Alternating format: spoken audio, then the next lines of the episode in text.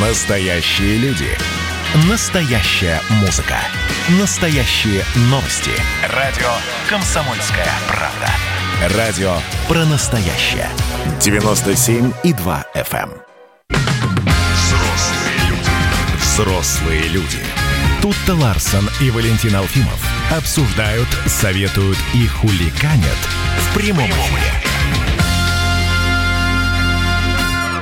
Я слушаю наши новости э, про то, что лучше покупать вина 12-14 года и думаю, на каком этапе моей жизни я начну э, действительно выбирать, э, какого года вина лучше могут оказаться на моем столе. Я вчера говорила с подружками про приусадебное хозяйство, знаешь, про то, что ну тут мы на даче же и всяко осваиваем всю эту красоту, там что-то копаем, какие-то цветочки сажаем. А, и девки мне говорят, стареешь, мать. Я думаю, что, наверное, наверное, когда ты начнешь разбираться в винах уже настолько, чтобы выбирать год, это уже будет окончательная пенсия. Я, эм, когда у меня папа начал розы выращивать на приусадебном участке, я примерно то же самое ему говорил. Ладно, давай перейдем к повестке дня сегодняшнего. Э, состояние Алексея Навального улучшилось, но оно нестабильно и пока не позволяет его транспортировать. Это заявил главный врач Омской больницы. Пресс-подход все-таки состоялся. Врачи вышли к журналистам и рассказали, рассказали о состоянии Алексея Навального. С нами на и связи. Мы, и мы хотели бы узнать да, подробности от угу. нашего корреспондента «Комсомольской правды» Омска, Анны Микулы. Анна дежурит э, в больнице. Привет еще раз. Да. Да, здравствуйте. Что говорят? Ну, говорят, сегодня вот буквально перед пресс-подходом, который немножко затянулся, вышли к журналистам во дворик БСМП-1 а, Юлия Навальная и директор СБК а, Иван Жданов. А, и вот, и они сказали, что якобы видели некий документ, э, что вещество уже обнаружено. Угу. И вроде бы, как по их информации, все окружающие должны находиться в костюмах химзащиты, и именно поэтому Алексея не разрешают транспортировать Э, ну, там, в другие города. Интересный а, момент, при том, что... То есть это опасно не только для него даже? Да, я задала этот вопрос. Э, сегодня вышел к нам уже э, главврач БСМП-1 Александр Григорьевич Мураховский. Спросила у него, действительно ли есть опасность, ну, в том числе и для нас, потому что мы тут работаем. Он сказал, ну, по крайней мере, заверил нас, что опасности нет.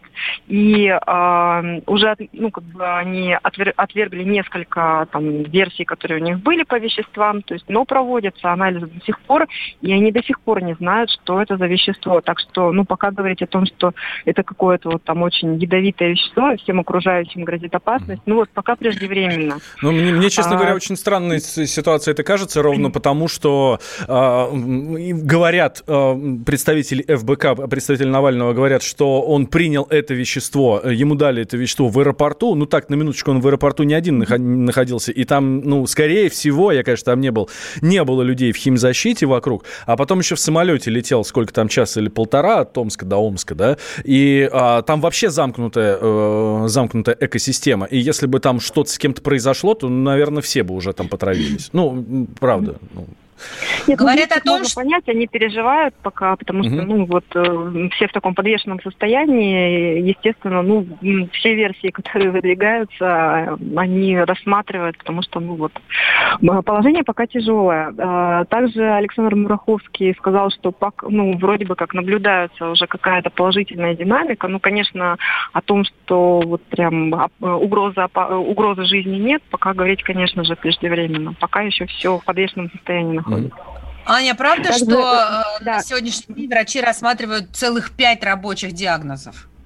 Да, э, пока пять диагнозов, но какие именно нам не называют. Есть один, ну вот э, подтвердил замглав врача э, Анатолий Калиниченко, что есть одна у них прям вот версия, которая, ну, скорее всего, подтвердится, но рассматривают и четыре других также. Э, кроме того, спрашивали журналисты также, разрешат ли медикам из европейской клиники, которая готова принять э, Навального у себя, при, ну, присутствовать при его обследовании, расследование, а, но главврач сказал, что для этого ну, требуется там определенная процедура согласования документов, но я думаю, в этом не будет проблемы, если а, как бы все разрешат и все согласуют. Угу. Медиков также допустят. Ань, э, спасибо большое. Анна Микула, корреспондент «Комсомольской правды» в Омске, была с нами на связи. Следит уже второй день, э, следит за состоянием Алексея Навального, находится в больнице, где он, э, собственно, располагается. Все последние новости от Анны слушайте у нас в прямом эфире и в новостях, ну, в общем, везде-везде, где только можем, мы обязательно вам расскажем. И на сайте radiokp.ru обязательно. Радио «Комсомольская правда». Да, э, честно говоря, не, не позавидую шомским врачам сейчас, на которых э, смотрит внимательно весь мир, э, силам терпения и, э, и мудрости. Да. Давай отправимся с тобой в Белоруссию. Э, точно... На который смотрит весь мир. Да, на которую тоже смотрит весь мир. Эм, что там происходит? Там Координационный совет оппозиции а, э, был создан, да, мы об этом рассказывали. И вот теперь они заявляют, что готовы к контактам с Россией. Вот, это э, член президиума, сказал экс-министр культуры страны Павел Латушка. Вот. Ну, давайте сейчас услышим небольшой фрагмент его речи и пообщаемся с нашим корреспондентом. Вот мы сегодня находимся в состоянии пробела в линии закона когда закон очень часто не действует в нашей стране. Его просто не существует.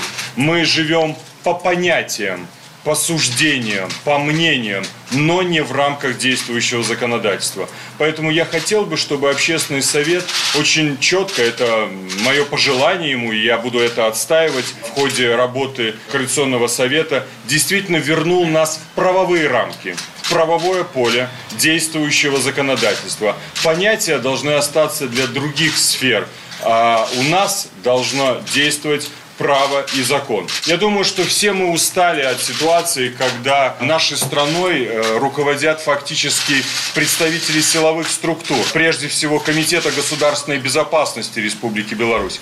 Это был Павел Латушка, а, бывший министр культуры, член Координационного совета оппозиции.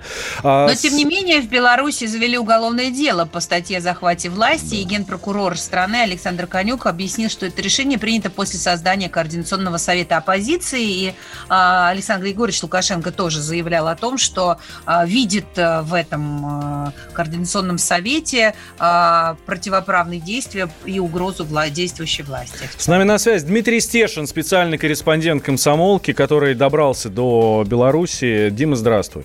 Да, Привет. доброе утро. Дим, а, ты вчера весь день ты э, ехал, перебирался через границу. Как сейчас дела обстоят на границе? Слушайте, ну, я не увидел никакой массированной переброски войск, как мне угу. там обещали в интернете. То есть ты раз, между да? танками не проезжал, да?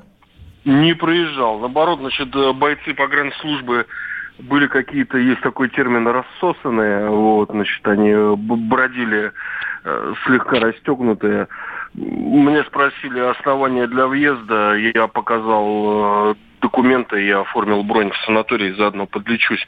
Я просто несколько лет назад принес страшнейшую пневмонию, значит, все бумажки у меня были с собой, я там кашлял, вот, и меня быстрее спровадили, значит, дальше в Беларусь.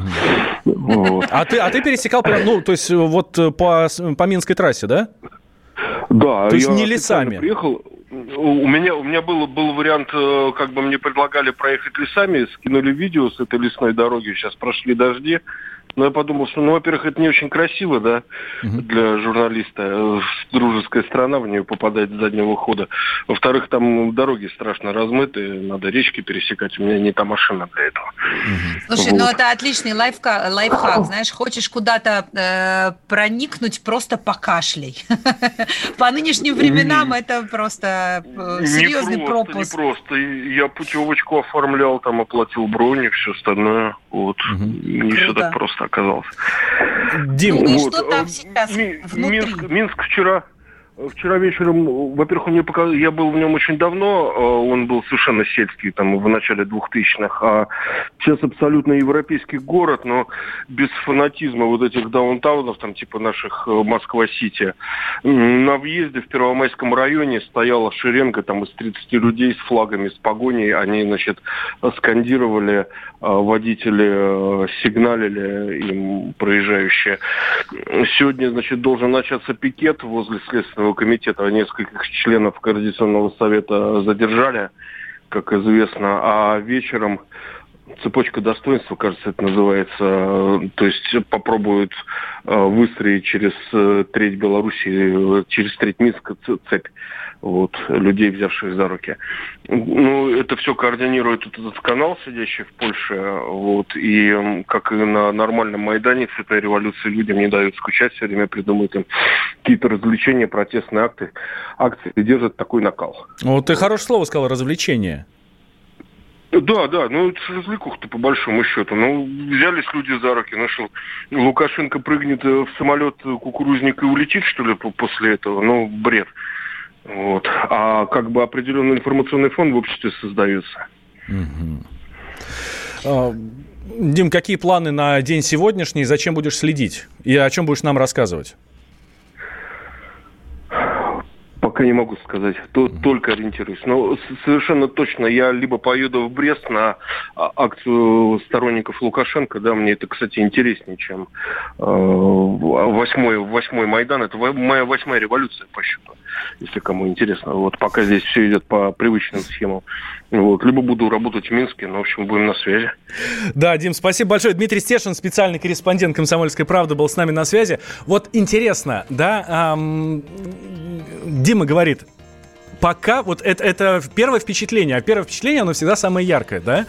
Пока все идет ровно по тем же технологиям, что и остальные 8, э, там, 7 революций, на которых я был, да? А, вот обращаешь внимание на такие слова, на такие мелочи. А, как бы кто бы что нам ни говорил, что нет, нет, это совершенно другая история, здесь все по-другому. Никаких спланированных акций за границей, никакого ничего. Вот. Чистая ну, воля. К сожалению, надо. к сожалению, да, э, стабильны. Стабильны. Но вы же взрослые люди. Присоединяйтесь к нам в социальных сетях. Подпишитесь на наш канал на YouTube. Добавляйтесь в друзья ВКонтакте. Найдите нас в Инстаграм. Подписывайтесь, смотрите и слушайте. Радио «Комсомольская правда». Радио про настоящее. Взрослые люди. Тут-то Ларсон и Валентин Алфимов обсуждают, советуют и хуликанят в прямом эфире. Да, все так и есть. Возвращаемся. Прямой эфир. Радио «Комсомольская правда». Валентин Алфимов. Тут Ларсон. Мы с вами, вы с нами. Есть еще одна важная тема, за которой мы следим. Как эм, если в Беларуси это такой театр, ну, не военных действий, конечно, да, но вот что-то такое очень близкое, но театр протеста такой, то за другим театром мы наблюдаем здесь, в Москве, в Пресненском суде, который, кстати, накануне эвакуировали, но правда, никакого отношения к делу э, Михаила Ефремова это не имело. Вот, его эвакуировали, потому что якобы там нашли, э, там заложили бомбу, да, было огромное количество сообщений накануне по всей Москве, очень много там, все станции метро проверяли, вот больше ста э, объектов еще там помимо подземки, ну вот Пресненский суд тоже ему досталось. Попал под раздачу. Да. А, все больше и больше интересных деталей появляется в деле Михаила Ефремова. Расспросим об этом а, нашего корреспондента Анастасию Варданян, которая видит и слышит все это э, сама. Настя, да. доброе а, утро. А, а не как мы. Настя, привет. Да, доброе утро. Я вам даже больше скажу. Валь, ты так интересно начал и вспомнил историю с эвакуацией. Так вот сейчас а, суд снова эвакуирован, здание оцеплено, суд не работает, журналистов не подпускают даже к самой постройке. И, судя по всему, все-таки, может быть, то минирование связано как-то с делом Ефремова, потому что в 10.00 здесь должно было начаться заседание. Вчера из суда а, вышли мы только после 22.00, и многие были недовольны, что судья а, проводит слушания в таком жестком графике, и Михаил Ефремов не успеет выспаться, позавтракать и снова приехать в суд. Но это, конечно, наши дома. Бедный несчастный шутки, Михаил Олегович. Не по, не по фэншую. И тут снова вмешалась судьба в виде каких-то энергетических завихрений, да? Да, ну, ну как, видимо, как, что-то с этим делом не так. Настя, ну, рассказывай, чего, чего, да, чего там делали до 10 часов вечера?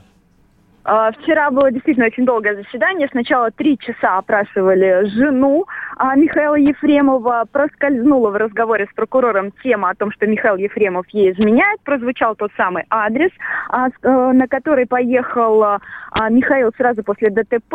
И, кроме того, прокурор зачитал выдержку, где говорила о том, что скорая помощь встретила женщину. Спросила у супруги, были ли это вы, на что супруга растерялась и сказала, нет-нет, в этот момент я была с детьми на даче.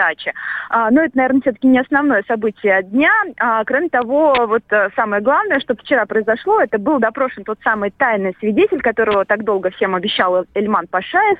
Это Александр Кобец. А, ему 46 лет, он живет в Иваново, но позже он признался, что на самом-то деле он сам с Воркуты и путался в ответах. Он в своих показаниях говорил о том, что в своей жизни не видел дороги шире двух полос и не мог э, не назвать, сколько метров было, ни в каком состоянии была машина.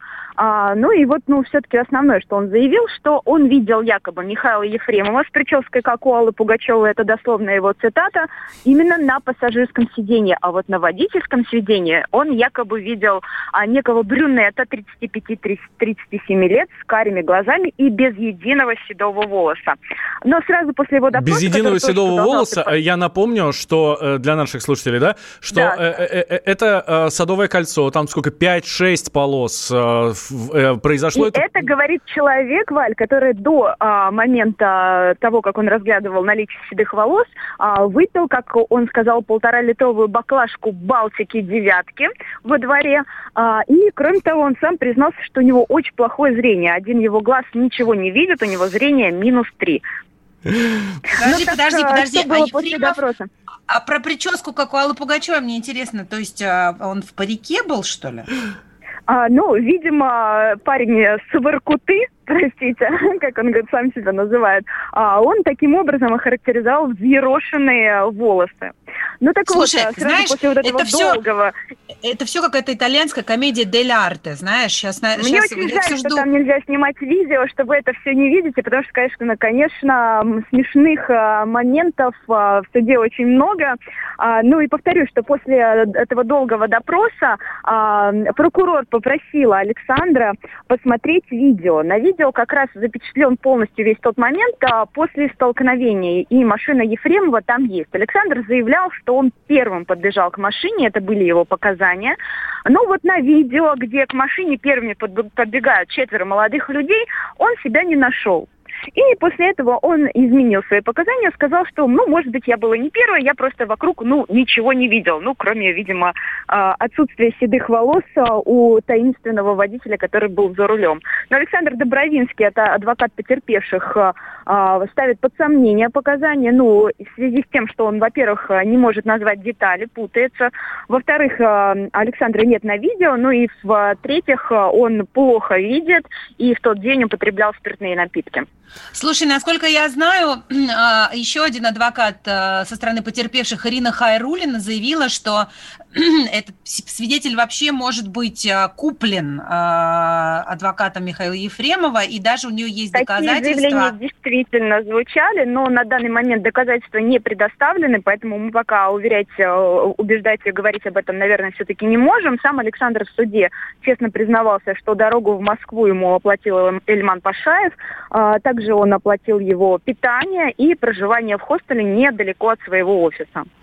А вот еще, Настя, я читаю э, заголовки, э, что Пашаев заявил о непростом человеке за рулем машины Ефремова. Что-то об этом э, человеке да, без единого седого волоса Эльман известно? говорит об об угрозах Александру, о том, что а, кто-то угрожает его жизни, ну кто непонятно. И а, по их версии за рулем а, автомобиля был некий очень влиятельный человек, которого вот таким образом отмазывают, подставляя народного артиста России. Сложно mm. в это поверить, но действительно такие версии звучат. Но Ильман Господи. Пашаев готов биться за правду, чтобы невиновного Михаила Олеговича Ефремова оправдали, а того самого, э, как, как, как высокопоставленный? Брюнета, брюнета, да. брюнета без единого седого волоса. Непростого наказали. человека, непростого брюнета с без единого седого волоса. Вот. А, чтобы, собственно, его э, Ну наказали по всей строгому могут допросить Ужас. самого Михаила Ефремова. Мы, мы, конечно, ждем, когда закончится эвакуация. Надеемся, что суд все-таки откроют. И очень надеемся, что Михаил Ефремов сегодня будет хорошо себя чувствовать и обойдется без вызовов скорых и переносов а, его допроса. А я очень надеюсь, что это судебное заседание и последующие обойдутся без бородатой женщины, пингвинов в цилиндрах и прочих цирковых уловок. Да, Настя, спасибо Мы тоже в большое. это верим. Да, Настя, Настя Варданян следит за тем, что происходит на суде по делу Михаила Ефремова. Ну что ж, ждем, ну, будем рассказывать вам все, что там. Ну, конечно, цирк. Это даже уже не театр, это уже цирк, да. Но, но, э, э, честно говоря, просто э, мне кажется, что в суде не должно быть людям смешно. Ну, потому что это очень серьезно все. А мы а, здесь каждый раз, а, обсуждая детали этого дела, а, хихикаем, но это нервный смех, потому что нам не верится, что это реально происходит. Да, что да. вот, ну, что такие появляются свидетели, что такие аргументы предъявляют эксперты, что вообще э, в, в этом деле, в котором изначально э, даже по видео, ну, достаточно более-менее понятно было, что происходит, теперь э, нагромоздили столько всего, что что, ну, все это выглядит абсурдом. Не, не может быть абсурдом убийства человека. Да. Пусть даже, пусть даже это несчастный случай. Ох. Ну ладно, следим за, за- за развитием событий. Я уже, конечно, повторяюсь. Ну, правда, потому что ну, сказать нечего. И нас многие обвиняют в том, что мы и так вот некрасиво. Правда, ребят, но м, сами не устали от этого. И ждем, когда э, наконец-то виновные в этой истории будут наказаны. Делаем небольшой перерыв. После новостей продолжаем. Не переключайтесь. Но вы же взрослые люди. Можно вести себя посерьезней.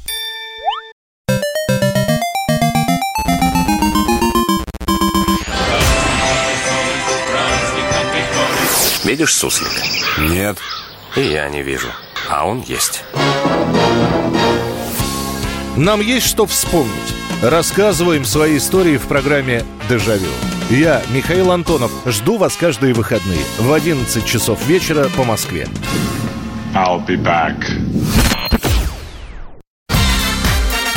Взрослые люди. Взрослые люди. Тут-то Ларсон и Валентин Алфимов обсуждают, советуют и хуликанят в прямом эфире.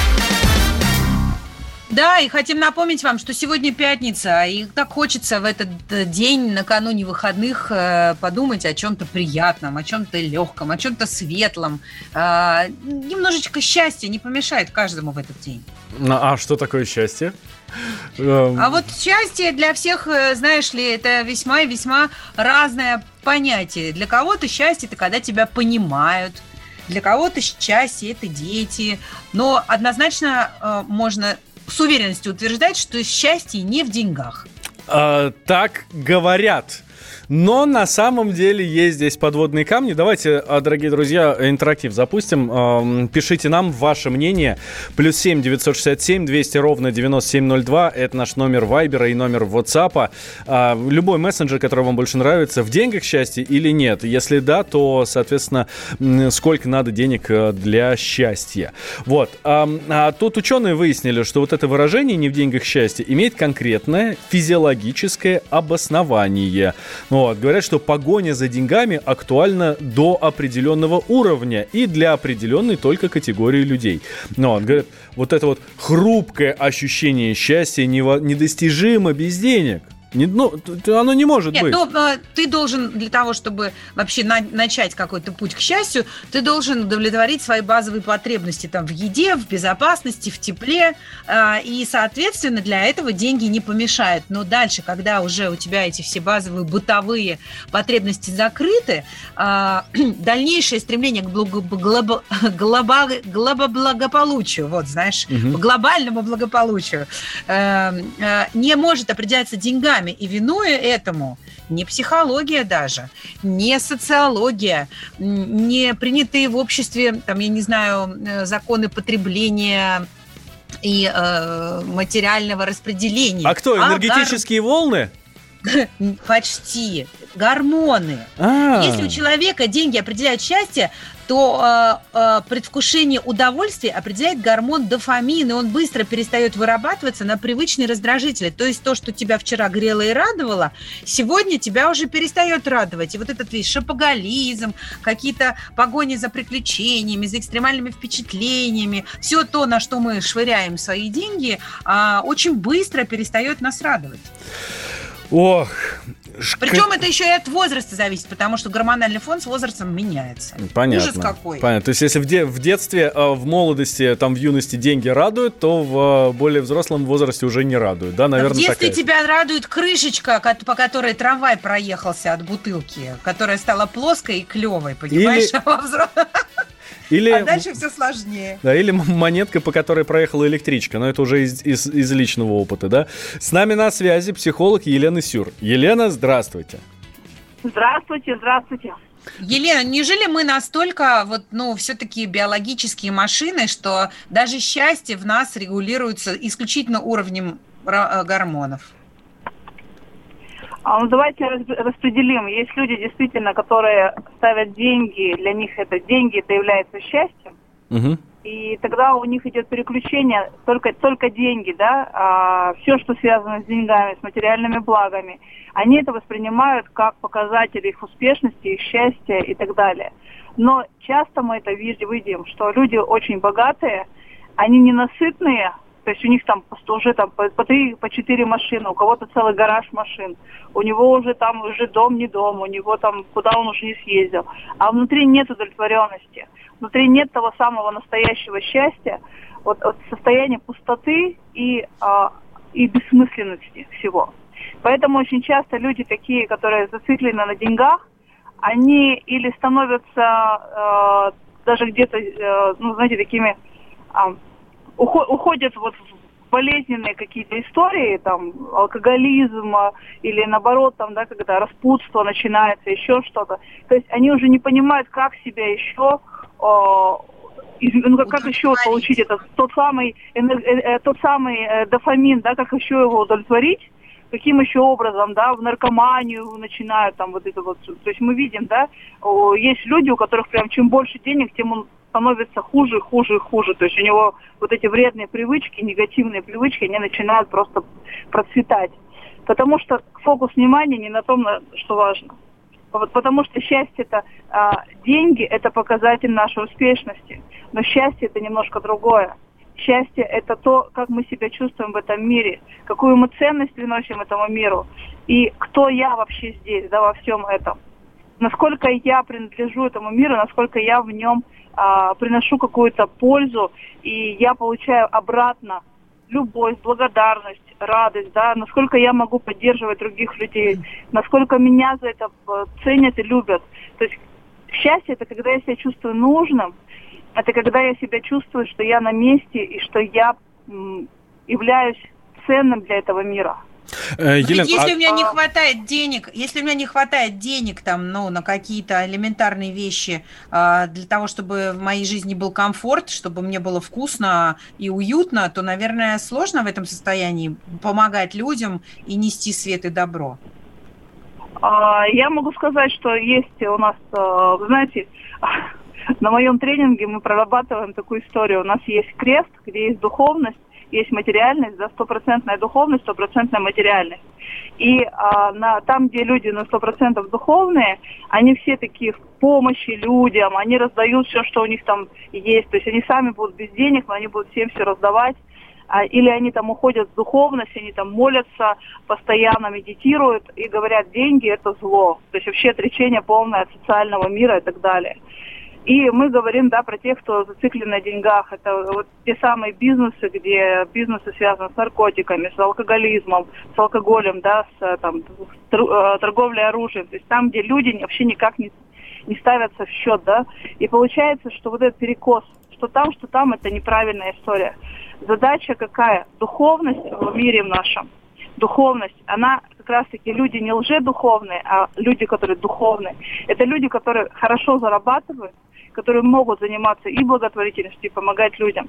Просто если человек сейчас мало зарабатывает, у него задача не деньги ставить во главу угла, да, во, главу, во главу стола, ставить свой, свое состояние uh-huh. счастья, удовлетворения, удовлетворения, что он что-то делает для мира важное, и за это зарабатывает. То есть он получает, даже если это э, официантка, да, то она ставит себе целью, что она приходит и в каждый э, посетитель кафе а, уходит с улыбкой, сытый, довольный, счастливый, и она получает от этого большую пользу и радость. Вот это называется служение. И тогда она получает обязательно с а, других каких-то моментов, то есть от мира получает новые возможности, повышение по службе, новую должность, что-то еще, прекрасное, выгодное замужество, да, потому что она несет свет.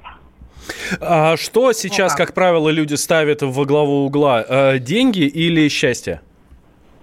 Вы знаете, а, очень многие, конечно, большое количество людей ставят деньги. Угу. Почему деньги? Потому что а, особенно те, кто сидят сейчас на дне, у кого с деньгами все очень плохо, а, они не видят другого выхода, как только вот выживать. Выживать, и поэтому все, все, все через деньги, все через какие-то вот трудности. И, конечно, здесь подумать о других людях очень сложно. Но давайте вот представим с вами – я вижу, да, очень такую яркую картину, когда человек, у которого денег нет, он все время смотрит себе под ноги и боится. Он все время в страхах, что все, сейчас ему не хватит заплатить за ипотеку. Ему сейчас там не хватит, у него сейчас там они с голода помрут, там еще, то есть очень много страхов. Он смотрит все время под ноги.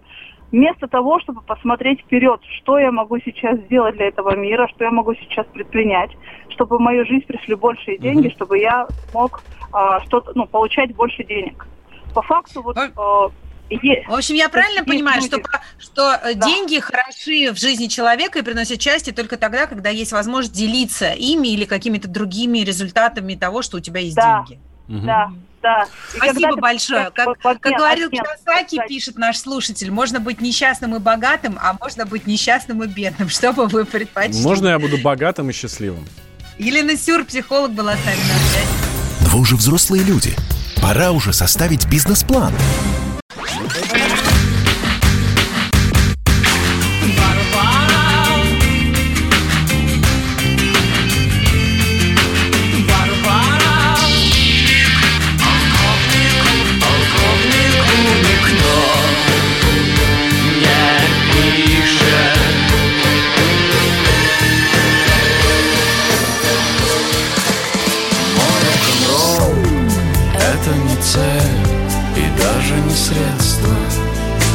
«Комсомольская правда».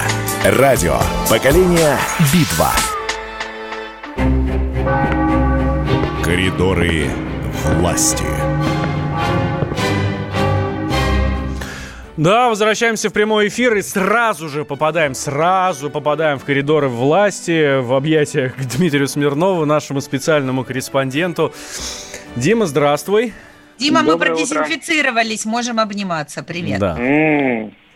Это хорошо. А, ну, серьезно. А, Дим, как дела? Как прошел день вчерашний? Давай его обсудим. Что интересного было вчера?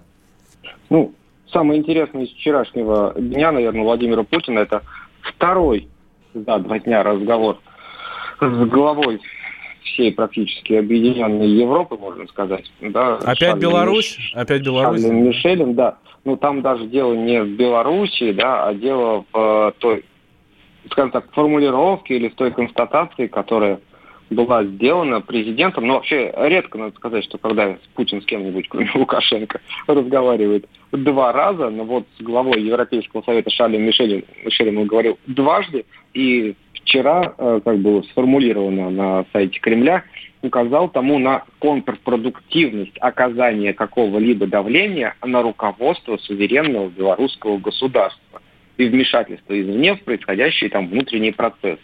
Переводя на русский, это сказано было, что отстаньте от Беларуси. Отвалите. Все, да, вот примерно так вот, да. Вот. В общем, революция в Беларуси и эта самая там, интервенция, если хотите, она вчера была закончена.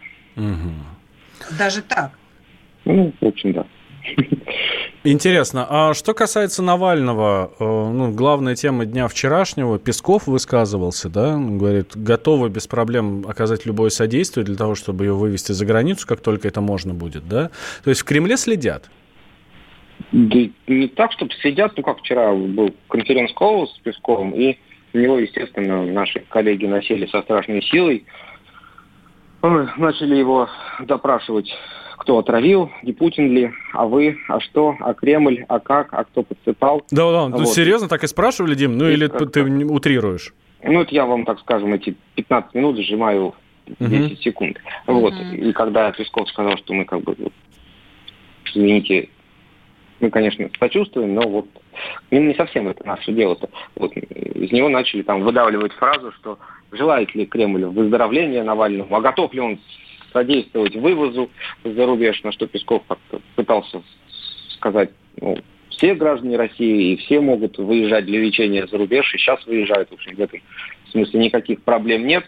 Вот из этого самого и получились все вчерашние заголовки, которые вот вы читали. Угу. Там это было не так громко, на самом деле, как тут написано. Ну, в заголовках говорится, да, что Кремль готов посодействовать э, от, ну. отправке Навального за границу на лечение. Ну, в общем, это вот я вам действительно скажу, это было похоже на знаменитую сцену из Дня радио, когда мы сочувствуем, мы не сочувствуем, сочувствуем, но не сильно. Вот все вот. Если вы сейчас будете меня долго расспрашивать, готов ли я посодействовать, я тоже, наверное, что-то скажу, еще можно делать заголовок такой. Угу, угу. Слушай, ну... А, а, а, а что ответил э, Песков на э, вот эти вот все намеки и прямые вопросы относительно того, кому выгодно а, кому выгодно э, то, чтобы Алексей Навальный ушел со сцены, и, прости господи, не дай бог, еще из жизни. Ну, я не знаю, знаешь, там намеки-то это он не отвечал на эти намеки. Намеки, они как бы сами по себе идут параллельным курсом. Вот. А насчет того, что кому выгодно, ну, не знаю, кому угодно, но только как бы, да, не Кремлю. Угу. Не дай бог там получить еще одну историю а Борис Немцов. Фу, вот ты правильно сказала, пусть живет и здравствует. Как бы. Никакого вреда, там, мне кажется, нашему обществу или там действующей власти или еще кому-то от Алексея Навального, в общем-то, нету такого. Что да. Дим, а, а можно, ребят, простите, можно я Давай. воспользуюсь сейчас служебным положением? Давай.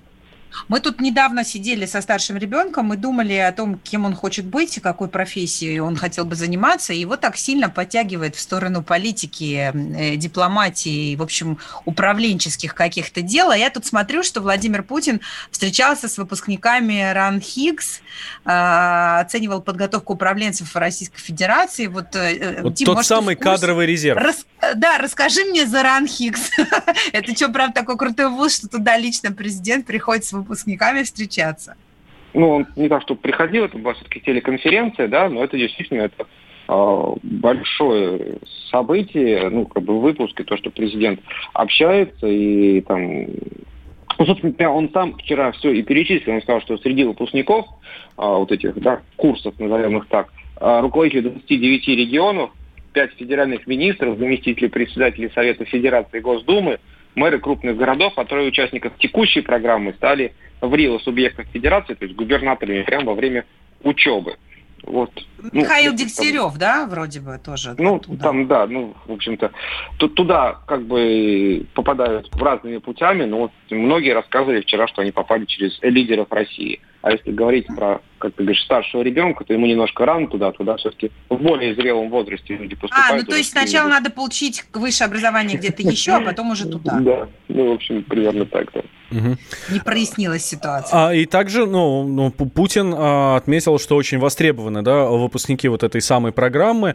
Плюс, соответственно, вся эта история будет продолжаться. Ну, э, правильно я понимаю, что государство таким образом для себя готовит э, управленцев же, правильно, Дим?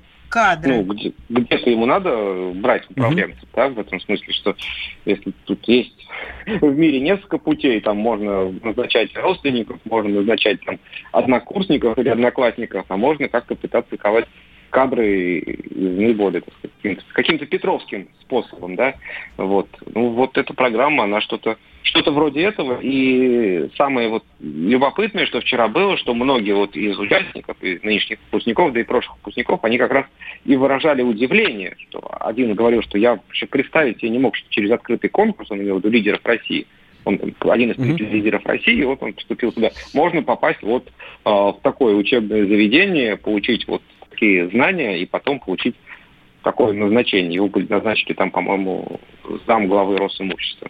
На что ему Путин сказал, ну ведь ваши прошлые места работы не будут никак аффилированы с вашим нынешним. Я надеюсь, он сказал, нет, нет, конечно, нет. Конечно нет, да нет, вот, ну что? Так, да, вот так, нет, так. да. Да, да, да. А, э, Дим, там в Америке разворачиваются о, ну, все более и более, соответственно, интересные истории. Там выборы уже выходят на такую, на финальную совершенно часть. Э, Слипи, Слипи Джо, то есть вот этот сонный Байден, да, вот, официально номинирован, я не знаю, как это правильно сказать, да? Выдвинут. Выдвинут, да, кандидатом от Демократической партии. Вот, а, соответственно, там тоже заявления всякие есть. А следят ли в Кремле за этим? И следят ли, и как как сильно может отразиться э, вот эта вот э, гонка, как сильно отразится вот эта гонка предвыборная американская на наших отношениях с Америкой? Ну, он официально стал кандидатом, да, Байден на пост президента США, кстати, Трамп еще официально не стал, uh-huh. предстоит ему это проделать. Следят, конечно, это один из, одно из ключевых, наверное, событий 2020 года. А есть предпочтения какие-то у нас, в Кремле у нас?